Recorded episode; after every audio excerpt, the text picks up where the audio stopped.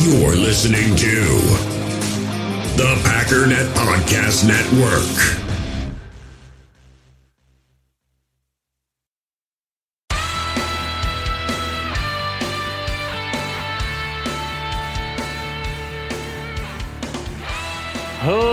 Ladies and gentlemen, welcome once again to the Packernet Podcast. I am your host and resident fanalist, as always, Ryan Schlip. Check us out online, packernet.com. Find me on Twitter, pack underscore daddy. Well, what did I say? No matter what, no matter what, they can't take it away from us. In year one, just period. Year one for what? Just year one. That's all you need to know. It's year one. Year one for Jordan Love, year one for the Jordan Love era, year one for half of our offense, year one for this this experiment that we've been running. In year one, the Packers at least got to the playoffs. Winning record, made it into the playoffs. Number two, what I said was at some point this season, said a lot of things this year. There is nothing on planet Earth that is more important than Jordan Love. If I could snap my fingers and make anyone a good football player, obviously it's Jordan Love. This whole season could go straight to hell. We can get the number one pick, but if somehow we get the number one pick and Jordan Love was proved to be the guy, I would have accepted those those terms. Jordan Love is freaking unbelievable and he's still getting better. He got better from year 1 to year 2, from year 2 to year 3, from year 3 to year 4, from week 1 year 4 to week 9 year 4 and from week 9 to right now that was an unbelievable performance. These past 2 weeks in a row. I don't know what PFF's going to say about him. That was unfreaking believable from Jordan Love. I think there were five incomplete passes. One of them I know was a throwaway. One of them would have been, I mean, when there's five, you can probably count them. One of them was the Doubs ball getting punched out, which was a dime. One of them was a perfectly thrown pass to uh, Bo Melton, which also was ended up being a drop. So what are the other two? I don't know. But there's maybe two bad passes in the game. Maybe. I don't remember them. I mean, I I don't need to describe to you what happened, but th- there were I mean, it was just over and over and over again. He just made every single throw. I mean, the pass to Doubs was perfect. The pass to Bo was perfect. That pass to Jayden Reed where he ran for like 60 yards. I mean, you want to talk about a perfect pass as he's running to his side. When this guy's running full speed and doesn't have to stop, move, nothing, it just goes right into his arms and he just keeps running. It's one of those things that almost looks fake. That pass to Tucker Kraft on a critical third down when he's breaking the pocket and being tackled and throws across his body, falling down away from him, right into the hands of Tucker Kraft to convert a third down.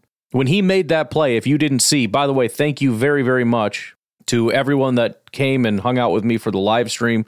That was a lot of fun. We definitely broke the record. Uh, most people I've had on a stream before. Hoping we can do a lot more than that when we do our playoff stream. But I was saying on the stream when I saw that, like, I know people don't like the love to Rodgers comparisons or whatever, but you cannot tell me that that pass isn't an Aaron Rodgers pass. I, I, I don't know what else to say about it.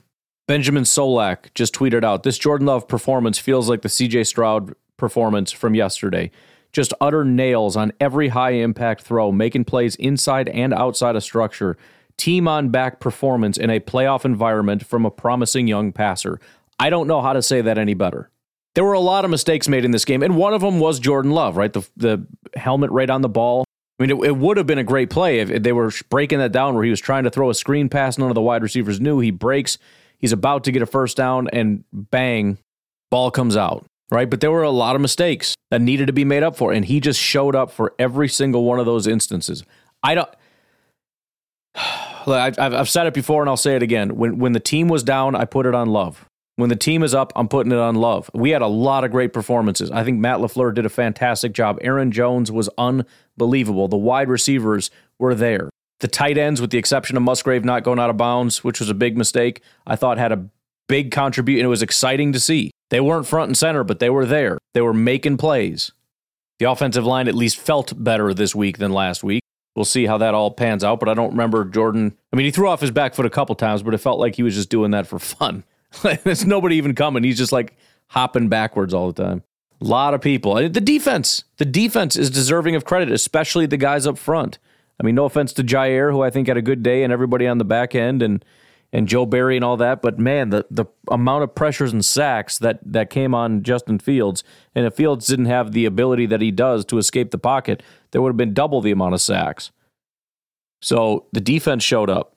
You know, I mean, it was it was a very prototypical bend don't break. It felt like they were in our side of the field on every single drive, and somehow only came away with a handful of points. So I mean, that was a true bend don't break performance. But I cannot look anywhere else other than Jordan Love. Sorry if I've been saying Justin Fields. You know how it is. I cannot wait for them to trade him, so I stop saying that. It's all I can think about. It's all I want to talk about. This guy looks unfreaking believable. The things that he is doing with a football in his hands. And as much as I love the guys that we have, and we got some guys, no doubt about it, we don't have a Davante. What would Jordan do with a Davante? A guy that in double coverage you can just sling it up to him and he's going to go up and get it. I'm not saying we have to go get that guy. I'm just explaining we don't have that. Not yet, anyways. We don't have that true elite piece. And yet, look what's happening. So, again, I, I don't know what's going to happen. We're going to Dallas. It's going to be a tough game. Dallas is playing some good football right now. But at the end of the day, the Packers finished this year with a winning record, and they finished the year having gone to the playoffs. And again, with everybody having short memories, the fact of the matter is that made us a much made for a much better offseason for us. Cuz everyone's going to remember that performance. They're going to remember how the season ended with Minnesota and Chicago. They're going to remember hearing about how this really young team went to the playoffs. Youngest since I think 1978 to go to the playoffs. And that's that's all assuming we lose. I mean, look, this was that six seed was a big deal because I think that the toughest two teams are Dallas and San Francisco. By winning, we would have played two teams that are not that. By lose or by, you know, the the um the 49ers losing by one freaking point, we end up fa- facing Dallas and then after that we'll be going to San Francisco if we win. And if we somehow win that, we we still wouldn't get the home field, which is another benefit having been the 6th seed is there's a chance not a very good one, but there's a chance if the Rams handled business, they'd be coming to Lambeau. But what an absolutely incredible season it has been. And it's just amazing because, you know, I mean, we, we went through this before with Favre and Rodgers, but there's just an assumption that it's that it's kind of over, you know, and you think in the back of your mind, like, well, you know, maybe, maybe, you know, you never know, Jordan could be good, or you, I mean, it's possible, it's not impossible, but you know, to think that if Jordan continues playing like this, we have another guy for 10 to 15 years, depending on how long he wants to play. But pending some kind of an injury or something, we've got a solid 10 more years of really good Green Bay Packers football. I don't know what that means in terms of, of uh, Super Bowls, and I, I don't want to say I don't care, but I just love. I like this is the thing. I Football for me isn't one day a year, it's 365 days a year. The Super Bowl is just a day. And it would be the greatest day of our lives if the Packers win. You know, I mean, it's just, at least in a small span of time. Marriages and children are great too. And there's been other Super Bowls. But it would be the best day of the year, let's say. But I, I, I listen, I'm going to enjoy I, enjoyed that game, that regular season game that doesn't mean anything in terms of championships. I'm going to enjoy this whole week where there's no football going on. I'm not going to enjoy the day that we lose, which eventually we're going to end up losing a playoff game, whether that's this year or next year or whenever. Those aren't going to be the most fun days, but you know what? You move on. And that's when the offseason starts and you kick into offseason mode. And I know a lot of people they check out and they're like, "All right, I'll I'll catch you in August," which is sad. I don't, you know, I don't like that so much. I hate hearing that from people. Some people whether they're just not big offseason people or are just really distraught by it, which I don't think there's going to be quite as much of that because part of what was so distressing about it is that we're running out of time and we feel like it should be our year. And if we lose to Dallas this week, I can't imagine there's going to be a whole lot of like, I can't emotionally handle this. It's not going to be fun, but this is year one. We're just starting to figure this thing out. We're finding our footing, and we still can't find our footing. Jordan Love's trying to throw a screen, and the receivers are all running routes. We're out there just kind of playing backyard football. We don't know what the heck we're doing. This is me pleading with you to please stay with me this off season. But no, you just yeah, you know, you just moving into the next phase. You start looking at free agency. You start looking at, you know, the the Senior Bowl and the the East West Shrine game and start maybe talking about traveling down there one of these days to see some of these things and who knows, maybe bump some shoulders and meet some people and one of these days I'm going to do that, but obviously you got the draft coming up. I mean, there's really not that much dead time because then you got the rookie orientation, you got the uh, voluntary things, the mandatory things, all these different things going on on top of all the different rumors and trades that take place around the NFL that have big implications. The Bears and the Vikings and the Lions are trading, and there's going to be more Rodgers news and Rodgers drama, and I'm sure there might even be a little bit of Packers news and drama, maybe not. We're going to be seeing videos about Jordan out with Christian and Jayden and Wicks and all the boys out in Cali or something, working out. We're gonna once the draft happens, we're gonna be able to go through our draft class. We're gonna be able to break these things down. Like I'm, I'm just, I'm excited for all of it. I really am, and it's just, it's just the beginning. We're just building now. Jordan is the guy, I, and I don't just, and that's the other thing. It's like for a while it felt like Jordan was probably the guy, but I didn't know what that meant. I didn't know if that meant he was like a top 15 guy, maybe like a borderline top 10 guy. The way Jordan has played the last couple of days, he is up there in the top five realm. He just is. I mean, it's, hard to say number one because obviously it's not nobody ever stays number one, anyways. You know, you, Pat Mahomes has his time, then Josh Allen's up there, Joe Burrow's up there. Like guys kind of fluctuate, but th- there is an elite class, and Jordan is in that class. Jordan might be in that class this year by the end of the year, having basically just slept walk through the first half of the season. I don't know that Jordan Love isn't one of the best, if not the best, quarterbacks coming into these playoffs. When you look at the last couple of games and compared to who, I, I mean, Dak has been solid, but I think he's been kind of phased out a little bit. I mean, Lamar Jackson, actually, now that I look at it, if you just look at the passing grade over the last two weeks, not including this game, which I'm guessing is going to be really high, it's Lamar Jackson, then Jordan Love, number two. You go back one more week, obviously he's going to drop a little bit. He's still seven. Add in this week and we'll see where he's at.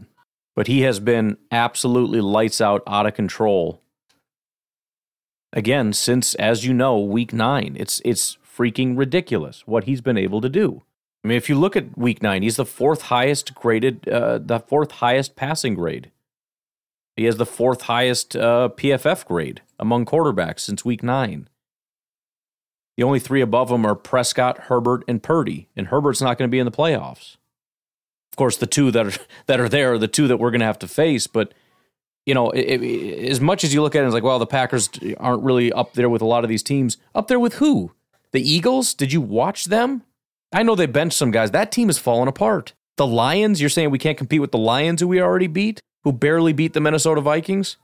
Look, I mean, Dallas might be on a slightly higher tier, San Francisco, Baltimore, sure, maybe. We would have probably said the, the Chiefs too if we hadn't beat the crap out of them.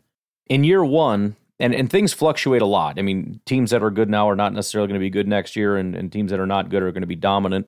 But in year one, I mean, this this is this is a top five unit, and we're talking about a team that hopefully is going to be improving their defense moving forward, is going to be improving the offensive line moving forward, is going to be getting you know, a, a longer, more prolonged uh, period of Jordan Love playing at this level. Hopefully, healthier football team because this was an unusual year with the amount of um, injuries. I mean, what happens if this goes from the 30th ranked defense to the 10th ranked defense? You think that makes a big difference? And it really all just reiterates the whole tanking thing. Would you rather be in the situation we are now with the implications of the, the quarterback and everything else? or have like the number five pick or four pick or something. But Jordan Love's not very good, or at least still questionable. Receivers are still making mistakes, dropping passes. Defense sucks. We don't have any tight ends. Nah, I'll take this. I'll take the dancing and smoking cigars in the locker room. Year one, dunking on the freaking Bears and the Vikings. So there's so much going on. It's hard to process everything. I, I want to like launch into a laughing at. Uh, I mean, there's there's press conferences. There's random stats up the wazoo right now. But I tell you what, we'll take it slow. Let's take a break here. We'll come back. We'll actually go through the statistics so we can kind of get a good base of what's going on. We'll read what the PFF recap is. I'm assuming that'll be done by now. Usually gives us an indication of what's uh, what the grades are going to look like, which I cannot wait. And actually, that's probably something else I'll do. Is is what I like to do after the games. Just kind of pull up the roster and kind of go through and uh, and comment on some of these guys because sometimes you forget and then you go back and look and like, oh, actually, that dude had a game. And usually PFF disagrees. I don't care. It doesn't matter. I like highlighting guys that I thought had a good game. So we'll take a break. Patreon.com forward slash pack underscore daddy. Let's start 2024 off right. And one way to do that is support your favorite podcast, or you can do so for as little as a dollar a month at patreon.com forward slash pack underscore daddy. Or just hit me up on Venmo, Packernet Podcast. We'll take a break. We'll be right back. Passion, drive, and patience. The formula for winning championships is also what keeps your ride or die alive. eBay Motors has everything you need to maintain your vehicle and level it up to peak performance superchargers, roof racks, exhaust kits, LED headlights, and more. Whether you're into speed, power, or style, eBay Motors has you covered. With over 122 million parts for your number one ride or die, you'll always find exactly what you're looking for. And with eBay Guaranteed Fit, your part is guaranteed to fit your ride every time or your money back. Because with eBay Motors, you're burning rubber, not cash. With the parts you need at the prices you want, it's easy to make your car the MVP and bring home huge wins. Keep your ride or die alive at ebaymotors.com. Eligible items only, exclusions apply. We all have smartphones, and we all know they're pretty amazing, but they also can be amazingly distracting, especially when we're around other people. So, US Cellular wants us to reset our relationship with our phones by putting down our phones for five. That's right, a company that sells phones wants us to put down our phones. And to see what we find, learn more at uscellular.com forward slash built for us.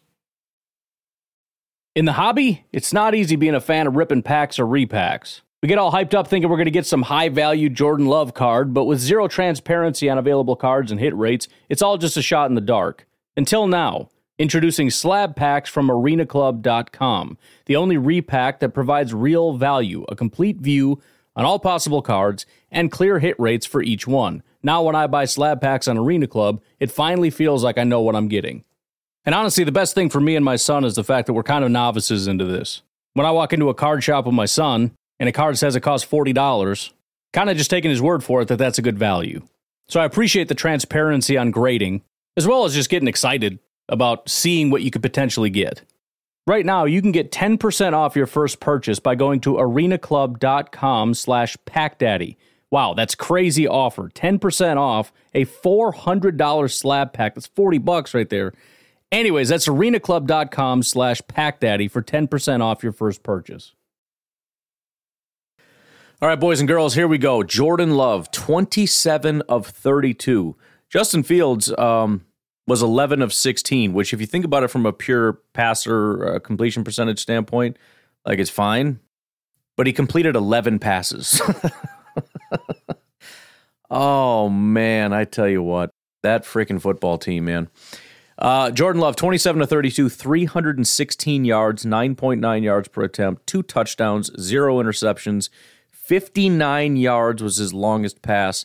Took one sack and had a 128.7 passer rating. Oh, that was another incompletion. Was that near pick? That was the one I was just when I when I saw the zero interceptions. Like, did he have any turnover worthy plays? He did have one for sure. I think that was one the one Jordan Love brain fart of the day. He just really wanted that that touchdown. Yeah, and I think there was just one too many defenders over there for that to have been a, a great decision. Um, again, Fields, one, uh, 11 of 16, 148 yards, zero touchdowns, zero interceptions, and took five sacks in the game. Uh, rushers, Jordan Love had three carries for negative one yards. That would be a lot of kneeling. Aaron Jones, 22 carries, 111 yards, five yards per carry. 17 yards was his long. Bo Melton had two carries. He had two? I only remember one. My brain is useless two carries for 14 yards. You can kind of tell that when Christian's out, Bo's going to be that guy, and I think that's fantastic. I, I I don't know for sure. It'd be interesting to go back and look and see if they're using him in that capacity to kind of stretch out the defense. But you do kind of get that feeling a little bit. Then we get to the receiving. Dontayvion Wicks, seven targets, six receptions, 61 yards, two touchdowns. I want to get to this real quick um, before I forget. It's in my bookmarks here. I did not know this, obviously, but Wes Hodkiewicz posted this. He said, Very emotional night for Dontayvion Wicks. Today was the birthday of Wicks' late Virginia teammate, Lavel Davis Jr. Wicks said he cried after going to the sideline on his second touchdown.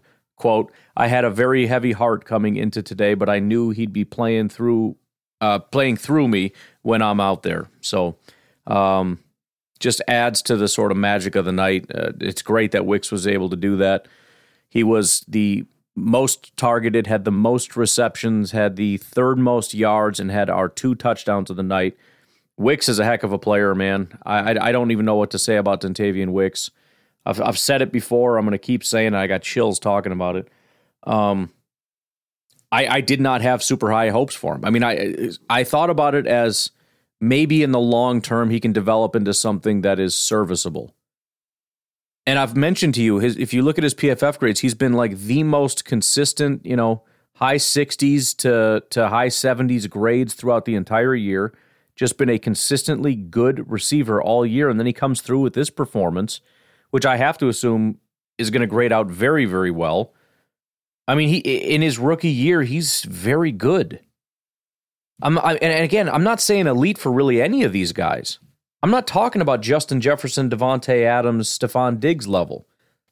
But I'm I am talking about sort of like second, third tier. I'm not even talking about number two, number three. I'm talking second, third, third, third tier, third tier, haha, fourth grade humor. Like guys that are maybe top 20 ish top 30 ish, certainly top 50. I mean, how many top 50 receivers do we have? I mean, at least potential wise, how many top 50 guys do we have? I think Doubs could be in that category. I know he kind of fell off.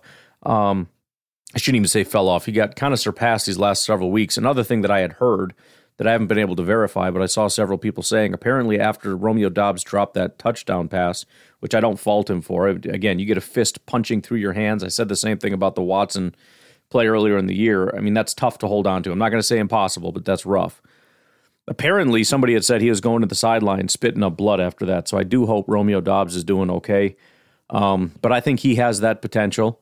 Um, Heath is maybe a stretch, but you know certainly could be a, a, a tier behind that. Bo Melton, I I struggle to imagine he could be in that. But again, you look at Every game he's played has been solid. I guarantee this is going to be another good game. We'll get to his stats in a minute.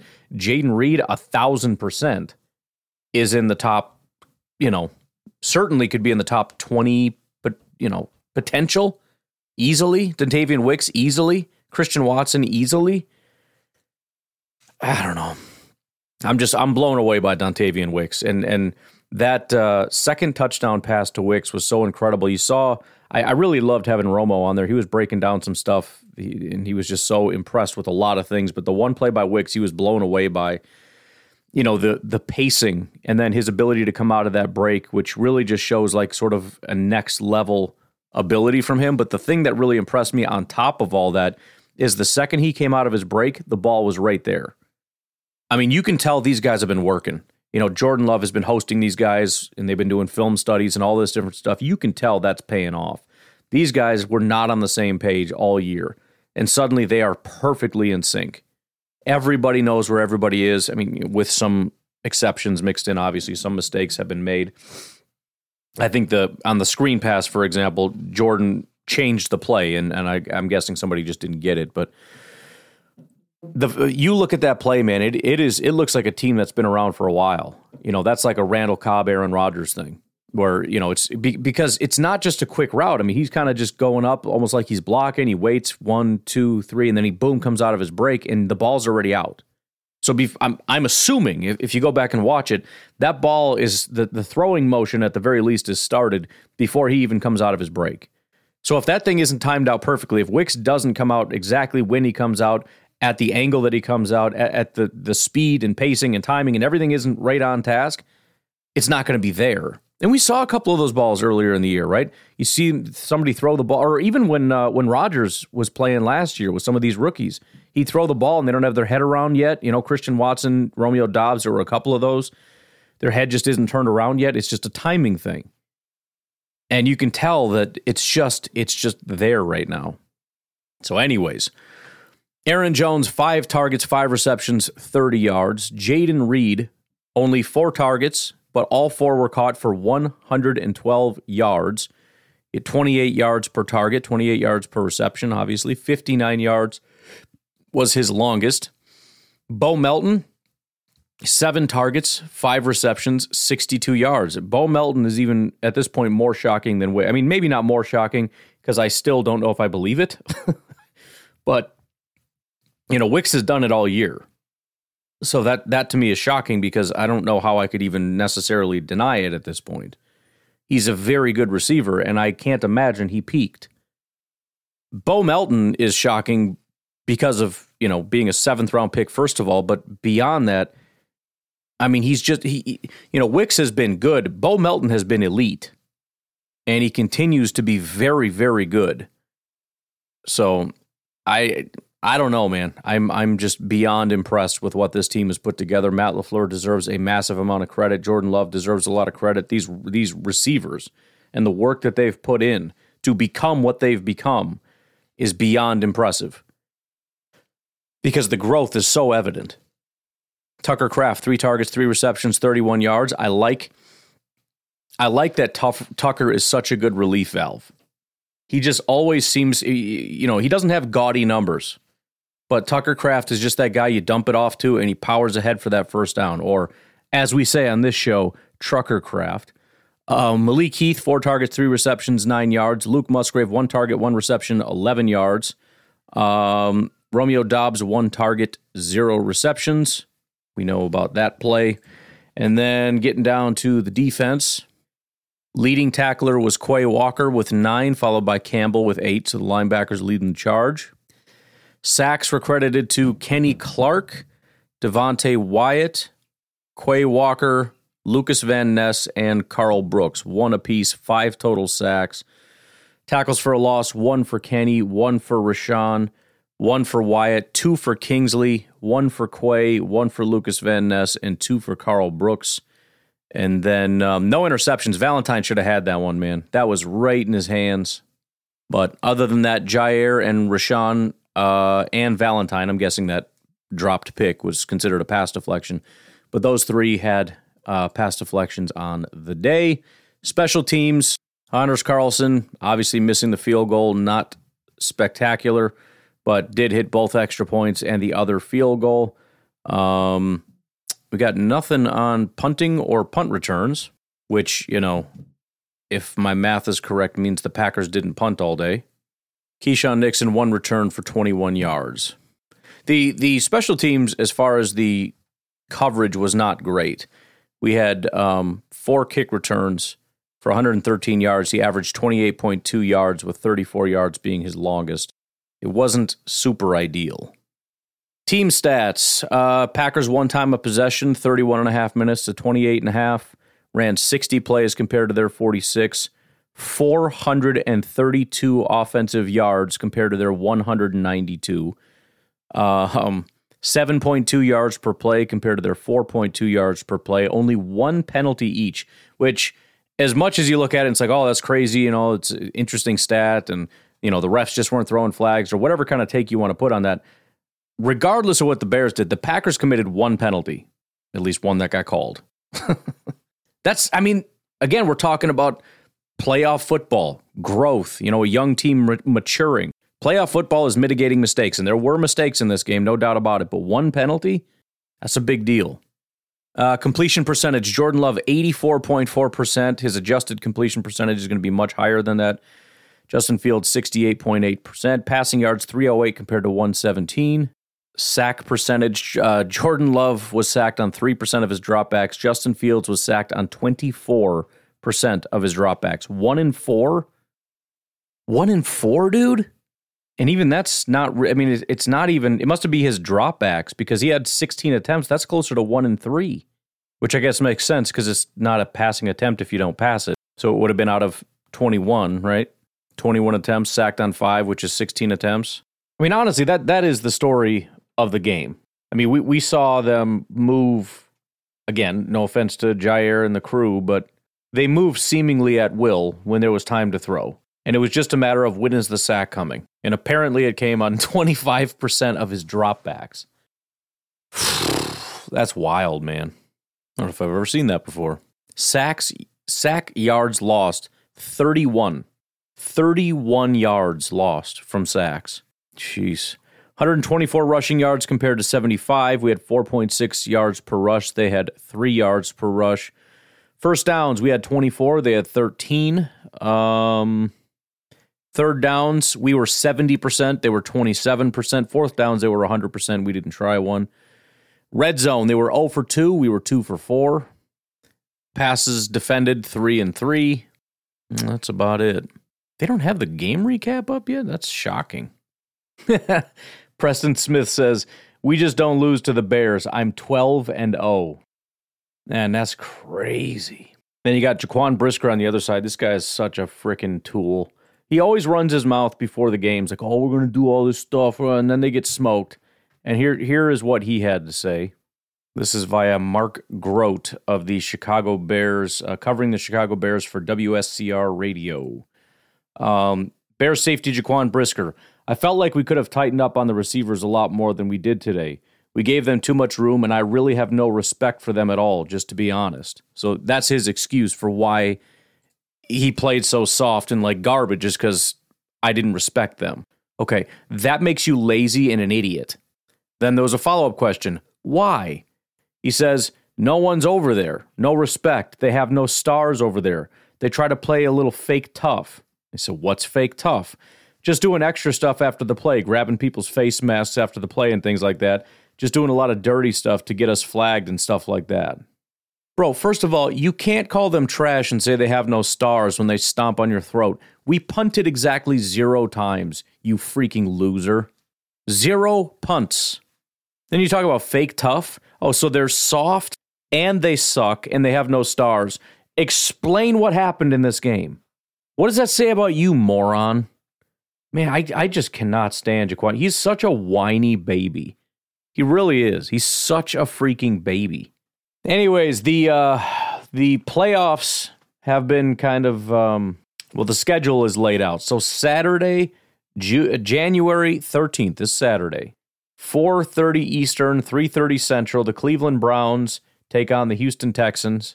Then at seven o'clock Lambeau time, we've got the Kansas City Chiefs taking on either the Steelers, Miami, or Buffalo, you will know the answer to that. I do not at this time. Maybe I do. I don't know. I'm not looking at the games. Sunday on the uh, noon slot, it's going to be, you know, Steelers, Buffalo, or Buffalo, Miami, or however that shakes out. Then the 3:30 slot, Green Bay Packers, Dallas freaking Cowboys. It's crazy. One week. One week. Six days for you folks listening to this fine podcast. Six days the Packers go to Dallas to play a playoff game. Oh my goodness. Then the late game, you got the LA Rams and the Detroit Lions, followed by Monday, Eagles, Buccaneers. Of course, none of these other games really, I mean, they do matter, you know, in the bigger picture, assuming we continue on for a really long time. But our fate is pretty well sealed. If we win, we move on to uh, San Francisco. But man, oh man, oh man, it's crazy. It's so weird that I'm so like enamored by this. As a Packer fan, you'd think, yeah, we do this every year. Took a year off, no big deal. It's, it's what we do once in a while. You take a year off and then you go back to the playoffs. But with all that we've been through, you know, week eight or whatever week it was, we were at rock bottom, thinking, man, well, there's a chance we can get that number one pick. And here we are now. Here I am staring at a graphic posted by Ari Meirov of the final teams that are still standing with the Green Bay Packers sitting right there. Whew. Well, let's take a break. I got to speed this up because I got to do Packernet After Dark and try to get that up as soon as possible. We'll take a break. We'll be right back. Yeah, just still have an appreciation for him. What a soundbite. Players like that don't come around very often. You think, Brian Gutekunst? You did this, Goody. You did it. You ruined the relationship with Aaron Rodgers and traded away the greatest Packer of all time. And shame on you. I want you to stare at this board. And I don't want to hear from a Packer fan, oh, Aaron, the drama, the will he, won't he. Aaron Rodgers, 18 seasons of gold with Green Bay four time MVP, won a Super Bowl, and before anyone says, well, he only won one, well, I mean, go back to Mike McCarthy, Brandon Bostick in Seattle. Remember that Brian Gutekunst didn't give him the weapons that he needed, and listen, the guy is just majestic. And you want to talk about Brian Gutekunst, he started this. I mean, Aaron Rodgers never talked about his future before. The only thing he ever said, he said it to me on numerous occasions on my SiriusXM radio show, he wanted to retire a Packer, wanted to be there forever. Until, you know, Brian Gooney in, in 2020 decided, well, we're going to take the replacement for Aaron Rodgers. Instead of giving him help at the wide receiver position, we begged for Tee Higgins for Aaron Rodgers. We begged for Michael Pittman. Instead, Jordan Love. So it's like in kindergarten. You started it. And then Aaron Rodgers responded by back to back MVPs. The Green Bay Packers never going to be the same. I mean, the New York Jets, to me, are a top four team in the AFC, as we mentioned. The Green Bay Packers with Jordan Love going to be lucky to win four games. I mean, look at the numbers. Jordan Love should have never been a first round pick. This was a project player. He was available last year via trade. Yet teams that need quarterback. Nobody in a weak quarterback draft one year ago. No one wanted to trade for Jordan Love when Rodgers was coming off of back-to-back MVPs because Jordan Love has no value. So. Listen, you saw the Chicago Bears tweeted out today a picture of a bear waving goodbye. Rodgers owns Chicago. There's a party right now going on in fan bases all across the NFC North, all across the NFC the Green Bay Packers every single year with Aaron Rodgers, the upside was to go to the Super Bowl and win it. Brian Gutekunst decided to trade and torpedo the relationship starting with that draft pick in 2020 with the best, most accomplished player in the history of the organization. Mark Murphy has been talking about Aaron Rodgers in the past tense for quite some time. Well, you wanted Jordan Love. There's a contingent of Packers fans who said, oh, we're going to be great with Jordan Love. Yeah, spoiler alert. Love stinks. The Green Bay Packers are going to be one of the worst teams in the NFL. Yeah, just 11.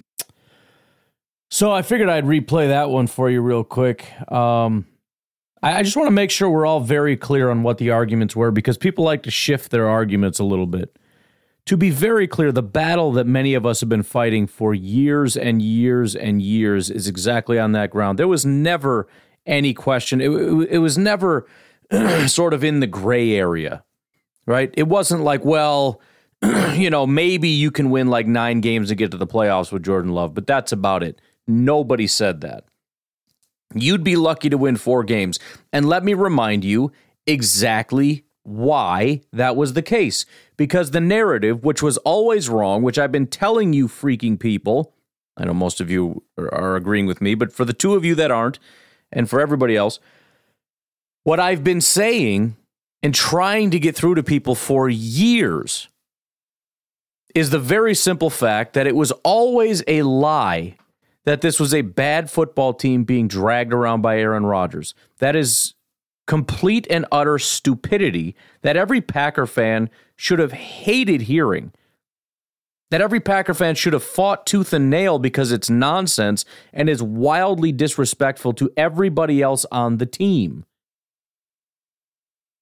And and and and apparently Aaron Rodgers couldn't do anything with the guys that he had. That included Davante Adams. That included a healthy David Bakhtiari and a healthy like Bryan Bulaga and Corey Linsley. Right? I mean, a, a healthy and way better offensive line. The number one wide receiver in football and better defenses than we had this year. And I got, and these freaking people are out there still defending or or uh, I, I, defending Rodgers slash attacking Jordan Love. It's the exact same thing. But they're all talk. Uh, they're out there talking about, well, look how good Jordan Love's receivers are. Are you freaking kidding me? So the Packers didn't do Rodgers any favors because he only had Davante. But we've got Christian Watson basically on freaking IR all year. Romeo Doubs is not done very much. You have a rookie Jayden Reed who, I mean, has been kind of coming on strong, but maybe part of that has to do with the coach that you hate and the quarterback playing really well. That's kind of making him shy. I mean, listen, it's entirely possible that all these wide receivers are kind of popping off because the quarterback is doing really, really well. That's not impossible. I don't know if you've considered that. You know, th- this whole thing where it's like, man, it's so shocking that all these undrafted free agents and rookies and everything else are playing so well. Well, maybe if you have a play caller that can get them open and a quarterback that can throw pinpoint passes to them, just about anybody can look good. Just a thought. But but I'm just curious what happened to that argument because this is a terrible football team with a loser coach that sucks at play calling and, and everything else, right? That was the reality. This is a four win team, maybe, that's being dragged to the playoffs every year by Aaron Rodgers. Okay, maybe you were full of crap this whole time. Maybe Rodgers actually had it pretty good. I'm not saying Rodgers wasn't a good quarterback. He was a very good quarterback. But maybe in order to be as good of a team as the Packers were, you need more than just a quarterback. Maybe he wasn't a victim. Maybe he had a good GM and a good coach with a good scheme. And he had some good players and like one of the a top 5 offensive line every single year and the number 1 wide receiver in football. Maybe he had all of those things. Was it perfect? No, just like it's not perfect for any. Who has a perfect situation? Who has it perfect? Nobody has it perfect. Lamar's kind of close but his wide receivers aren't that good. He's got like a tight end. He doesn't have elite wide receivers. Who's got it perfect? Pat Mahomes doesn't have jack squat. Who has it perfect? Brock Purdy, maybe? I don't know. I don't know what you want. This is just how the NFL goes. It's not perfect.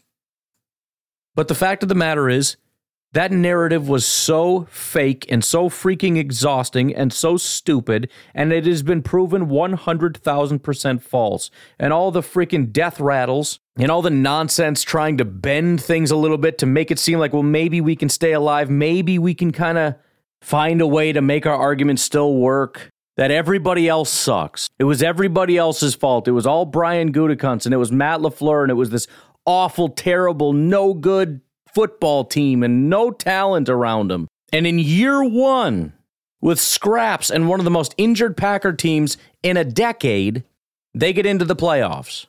And and by the way, with a top 10 offense, last I checked, number 6 overall. Explain that to me. Because so far the best excuse that I've heard, which is freaking pathetic, is that the offense is playing this way is playing this well because of all the undrafted free agent and rookie players that are just so elite. So Jordan Love still sucks and Matt LaFleur still sucks, but all the new guys, man, oh man, just terrible timing, isn't it? Man, all those years of of, you know, drafting people and swinging a miss on these wide receivers and everything else. I mean, we did get Christian Watson and Doubs last year for for Aaron Rodgers and they actually panned out quite well despite the fact that he didn't feel like trying to figure that out until halfway through the season. But it was the very next year that all of a sudden we start drafting all these studs. Right after he leaves, suddenly everyone becomes a stud. That's just that's just bad luck, man. That's such bad luck. Jeez. We would have won a Super Bowl if Rodgers was here with these guys. They're so good. Can you imagine how much you'd be tearing things up with Bo Melton? Whoo-wee. I mean, this is silly. It's freaking silly. The only people in my entire life that I have met, there, as far as like a category of people in the in the sports realm that are completely incapable of changing their mind, have been sort of the anti Gutekunst crowd. Completely incapable. I'm not necessarily talking about the people that didn't like the Jordan Love pick because I didn't like the Jordan Love pick. But man, there is just like a group of people. Yeah, I'm guessing it's the exact same people that didn't like the or, or are mad about not picking TJ Watt. Um, are we're mad at the Rashan Gary pick. Still to this day, crap on Rashan Gary. They're the people now that suddenly are, are on a crusade to say that uh, pressures don't matter. I know that these are the anti good people because the only people that are on that crusade are people trying to prove that Rashan Gary is trash. And the only people that are on a crusade to prove Rashan Gary are trash are people that just hate Brian Gutekunst and all the picks he makes. Like this is how psychotic it is. That there's like side crusades that all lead back to the same spot. It, it's just it's it's. I thought it would be more satisfying, but the fact that they just don't accept it, no matter it doesn't matter how much evidence you throw in their face. Gutekunst is an idiot, and uh, Jordan Love shouldn't have been picked and Rashan Gary shouldn't have been picked. It was a bad pick. Just and and we're in the playoffs. We're in the playoffs. And it's like, hey, should we have picked Jordan Love? Nope. Nope, we shouldn't have. Okay. Okay. Anyways, a couple other random things I had bookmarked, and then we'll get out of here. Lucas Van Ness's rookie season, four sacks, 10 quarterback hits. Rashan Gary's rookie season, two sacks, three quarterback hits. Packers offense isn't the only side with promising rookies, says Ryan Wood.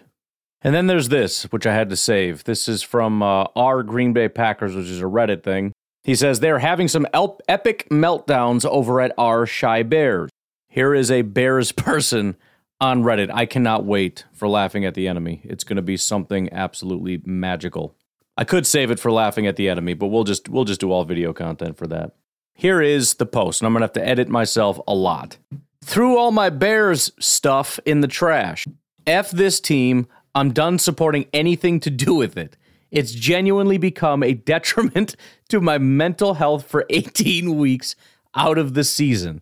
Since my since it's my last time on this sub, F Eberflus and Getsy. They're actual brain dead morons.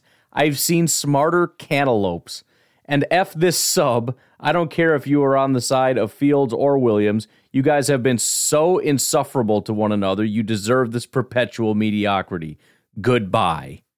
Aaron Nagler posted Jordan Love is the first quarterback to help lead the Packers to the postseason in his first full year as a starter since at least 1950 when the league began recording stats for every player.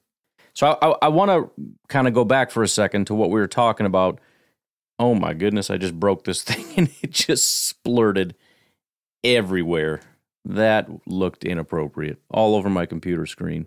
I've got this little stress ball thing and uh, the goo just splashed all over my monitor. Okie dokie. I needed my stress ball. Anyways, I want to go back to that thing where remember Rodgers was carrying the team and the team was not very good. And now suddenly, like, this team is mega elite. You know, 30th ranked defense, the all rookie offense. Like, th- this is. This is now an elite football team that is what carrying Jordan Love to be the best first year quarterback we've ever had. This is really what we're going with. boy, oh boy. Anyways, uh, let me just check one more time if the Packers have gotten their thing up here. Oh, it looks like they finally did. We got the recap. I don't know. The Packers were the slowest ones getting this up. We'll read this and we're getting out of here. All right. It says the Chicago Bears rode into Green Bay looking to play spoiler against their NFC North rivals, just like the Detroit Lions did last year in Week 18, but were completely flat and got dominated on both sides of the ball. The 17 9 score doesn't reflect just how lopsided this game truly was from start to finish. And I'd made that point on the live stream. They just had a ton of lucky bounces. And I, I, I don't want to take anything away from them, but from a statistical standpoint, we're talking about a lot of luck variables going in their favor the the Packers offense had no issues moving against this defense whatsoever. And the defense, although it sucked on one side of the field, dominated on the other side. Goes on to say the Packers offense averaged 7.2 yards per play to Chicago's 4.2 with the overall yardage disparity finishing finishing 432 to 192. Offensive spotlight, it starts off talking about DJ Moore with his 64 yards but then moves on to Packers quarterback Jordan Love was sensational, finishing 27 to 32 for 316 yards and two touchdowns, with several highlight reel throws, including a laser to Jayden Reed on the game sealing drive as Green Bay ran out the clock. Love wasn't pressured a ton, but made several throws off platform or with different arm angles to manufacture throwing windows. Outside of a fumble on a scramble, he was almost perfect throughout. Then it says defensive spotlight. Chicago's ascending defense, which had been playing great football in recent weeks, got pushed around all game long, barely pressuring Jordan Love, and the secondary sat soft zone while Jordan Love picked them apart. Linebackers Tremaine Edmunds and TJ Edwards each had four defensive stops and eight solo tackles, leading all players. The Packers' interior defensive linemen dominated up front, with Kenny Clark, Devonte Wyatt, and Karl Brooks all recording multiple pressures and a sack.